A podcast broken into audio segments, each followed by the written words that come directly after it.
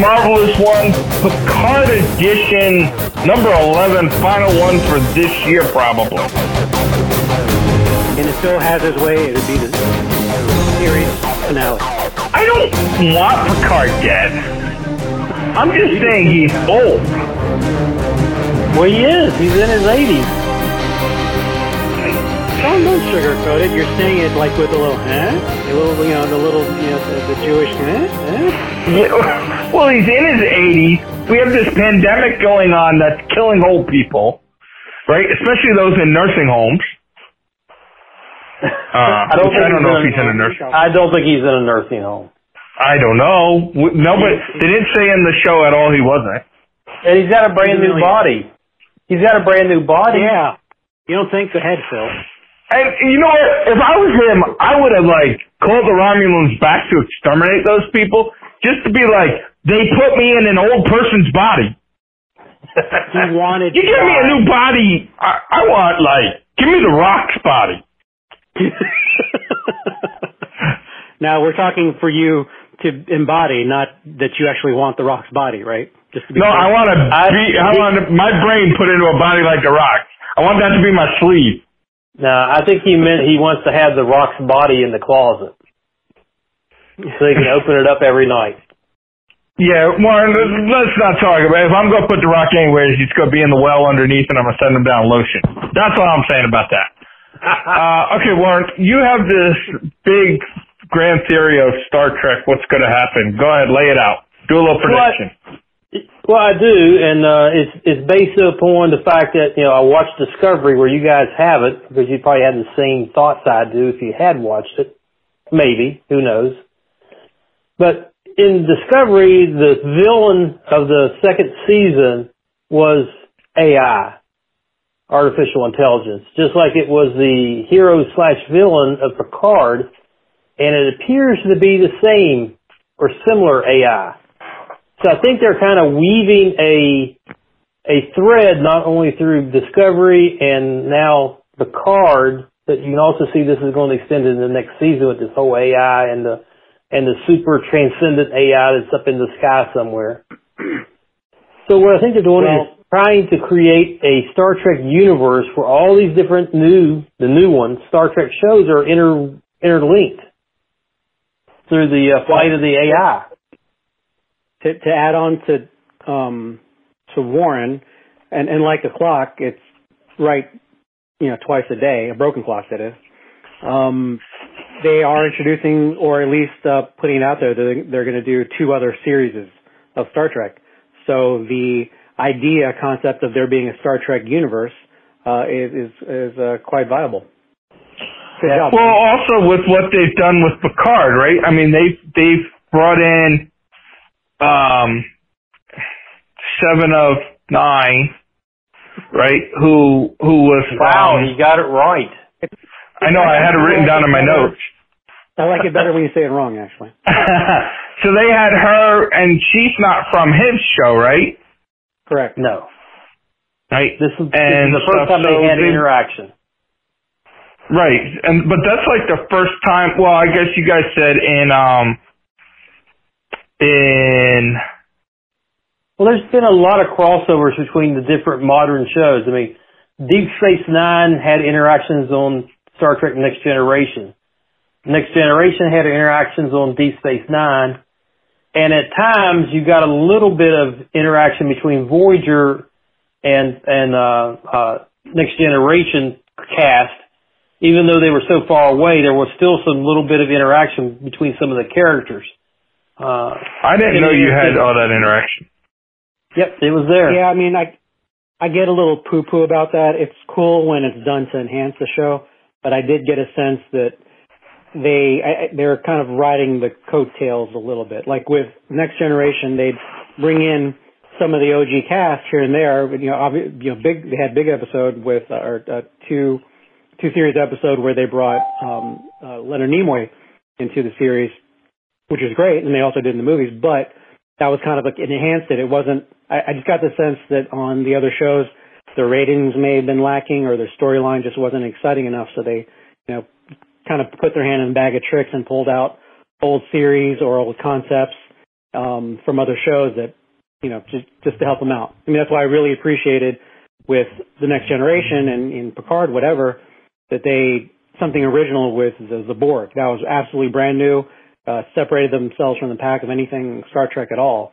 And then you started seeing the other shows bring it up in their storylines, but it almost it was like their well was kind of dry, so they're just picking at stuff that I'll give you that. That was somewhat, but there was also a few occasions where there was just some completely wild ideas for the merger. Like, can't remember the title of the show, but in Deep Space Nine, the crew ended up going back in time to help Captain Kirk's crew on the Tribbles episode. And that was so well done. It was just unbelievably good. It was one of the best Deep Space Nine episodes of all time. And you have to check it out. If you didn't see it, I can't remember it was something to do with Tribbles. And it explained a couple things. It explained why Klingons hate Tribbles, and then set the stage on why Klingons looked like humans for the original series. But back on the Picard, yeah, I think this season was well done. I think there was, like I said last week, I think they really had to wrap it up too fast. They should have went for an hour and a half or 2 hour final episode, because there was too many little things left hanging there that weren't explained, or things that are introduced at the very end. Hmm? For which show? For which show are you talking about? For Picard. For Picard. And so I think they could have spoiled kid. No, I'm just saying there were some things that they needed to wrap up. It's not like this is a regular TV network. They could have made it an hour and 15 minutes or an hour and a half. It wouldn't have hurt them. I know, but it's like if you don't like the show, you're like, oh, it's horrible, like terrible, this, and if they should have made half an hour. But even when it's a good show, they should make it an hour. Well, you always want more when it's a good thing, don't you? Or do you just, I hate it. You don't like vanilla ice cream. That's the second time today. I'll give it to you. You're right. So my clock anecdote is complete. But what do you guys think? You think they're trying to make a Star Trek universe, but on the TV, and maybe throw a couple movies in here and there? Because they don't look like there's going to be any new Star Trek movies anytime soon. If dumb, sloppy, colossal yuckies like us are thinking about it now, or talking about it now, it's got to have been brought up in a conference boardroom situation, if not totally blueprinted out already or explored. Yeah, I think you're right. They probably are trying to build some kind of Star Trek universe, just because you see how well the MCU worked for Marvel. Right? And Star Trek has all these different storylines, and if done right, team-ups work. And, I mean, they kind of have had a couple team-ups one team-up in Picard, and it kind of worked. And the reunion stuff is good, and, I mean, I don't know. They don't really have – their timelines are different. I think the thing that's going to hurt your thing, your idea is just the time of when things are happening with current cast they have. Like, obviously, Deep Space Nine was, 25 years ago now? No, yeah, it was in the 2000s. Yeah, it's getting close to 20 years. Right? So you can't kind of bring those people back, or you're going to have all old cast. You gotta bring in young people in the current timeline. I mean, but I could see them kind of weaving the storylines so that everything looks like it's all big one start-to-finish storyline. Well, I don't think they have to do that, because Discovery is set before the original Star Trek show. The Pike and Spock series that it looks like we're going to get is set before the original Star Trek show. Because of the AI plotline in Discovery, you can weave that AI through whatever time period you want. So, maybe that's what they're going to try to use is, just to have a single plot point running through as many of these series as they can. I don't know how they can do it with Pike and Spock, because, that was the whole premise of Discovery disappearing at the end. Spoiler alert for you guys. the whole reason for Discovery disappearing was so that there'd be no evidence of what happened with the AI. Well, let me chime in with a different lick. In terms of the business side, Avengers is special because you had all kinds of independent films with each character. Then you had them reunite, which is awesome, in the the culmination of an Avengers film. The trend has been for like the last 5, maybe 10 years is to invest in series as opposed to one movie, because one movie is basically it's a one-off. You make it, it sinks or swims, boom. But then you're starting from ground zero again. Whatever next film you put out, a series. You have a fan base. They're just multiple pluses. You keep putting them out different seasons, and then you keep again multiple pluses. You get a fan base.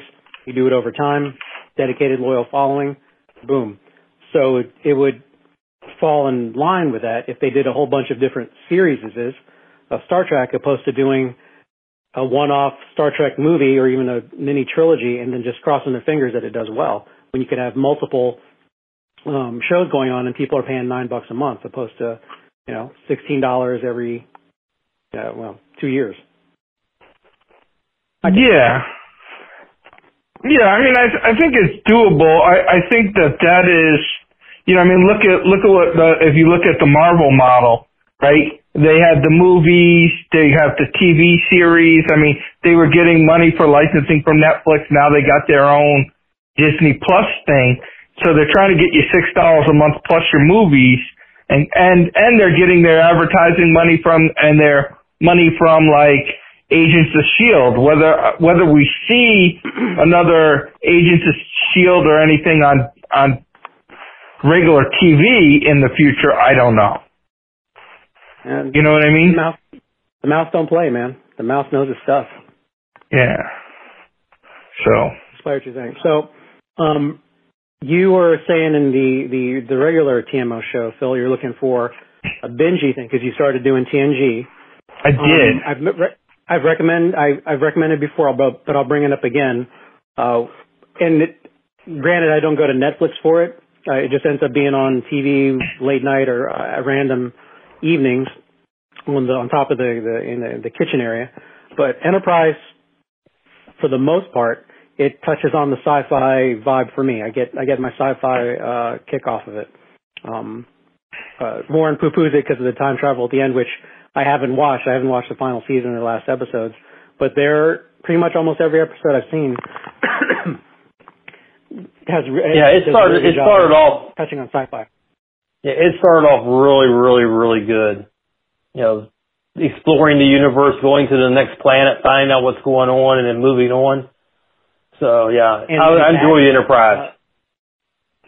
And to add on to that, where you had the campy, the 60s, Batman doing the cat eye thing with as far as like the outfits and, Kirk hooking up left and right with green women. They absolutely touched on little more than tongue in cheek on the sexual aspects of humanity on sci-fi trips. So I think I must mention before that the main Vulcan character on that show, I put her number one. I put her in my number one as far as hot Star Trek chicks. All right, well, I'll have to check that out. We should probably get to wrapping this up. I think we have some good plans out there.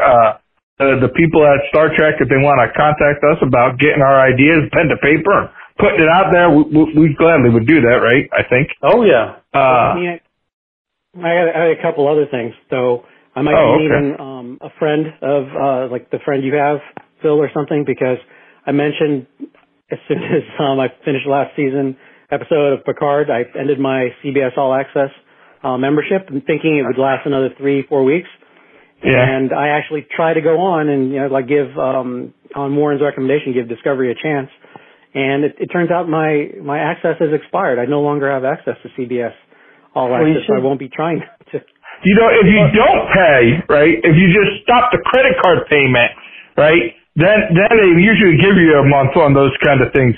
But if you sit there and go, oh, hey, I'm canceling, they lock you out right away. What's the difference? The difference is you're telling them you don't want to be a part instead of being I'm broke and can't afford it. I didn't know. I just said I want to cancel it, and then she gave me the extra weeks that I already paid for. I didn't care enough to go explore it, but anyway, I can't watch the Discovery. Well, that's not necessarily true because you can get access to CBS streaming service for free for the month of April. Yeah, but you have to give them a credit card and sign up, and they will recognize his name and credit card and stuff. Well, they're hoping you'll forget, and then, oh, crap, I forgot to cancel or end my membership, and here's my $9.99. Well, if it comes to money, we know you're not going to forget.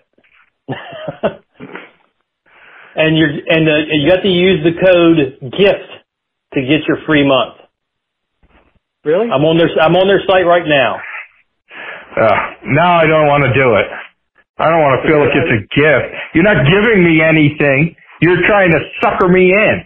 It should be sucker should be the word on that, right? Because you're trying to get me. There should be more platforms where things are just free. You like on Tubi TV where you could watch movies like Ever After Reloaded for free. No worries. What's that website again? Ever After Reloaded. Just saying. Anyway, before this turns into a shameless plug for Fernando's movie. We'll end this up. I don't know when our next Picard edition will be. Since the Picard show is over, we might do a couple little, if there's big news stuff, like he's still alive for the shooting of next season. Oh my God. Well, I did want to mention, I took a couple notes here. There was one other topic where, besides mentioning CBS and all that, and Enterprise, I had mentioned you watching the final episode of Star Trek Next Generation, where the character Q comes into play. He wraps it all up, which is it makes a nice little bow tie on the entire series. But I think I've mentioned before where I have worked with I just had his name up earlier and I lost it. See what you guys did? I was all prepared, then you had me not prepared. Jonathan something or other. Breaks? Oh, John de Lancie. He's the actor who played Q. I have worked with him before. We developed a Jeopardy type game. This is like the mid-90s when everything was hot and popular with TNG, and I was the photo director for a shoot. We're shooting a cover for the game. So I worked with him. But did you ever meet him? I thought we were supposed to be impressed. No. I was waiting till you all caught your breath back from and making sure Warren knew I worked with John de Lancie. And unfortunately, he never knew who you were. Well, he did for the 3-4 hours we worked together as colleagues and professionals. Ah. So it's like the way you know Warren on the show, but good. Actually, I like this. Will pains me to say it, but I like Warren more than John de Lancie, and I really don't like Warren. Does that mean? I don't even know why I give you the number to call in.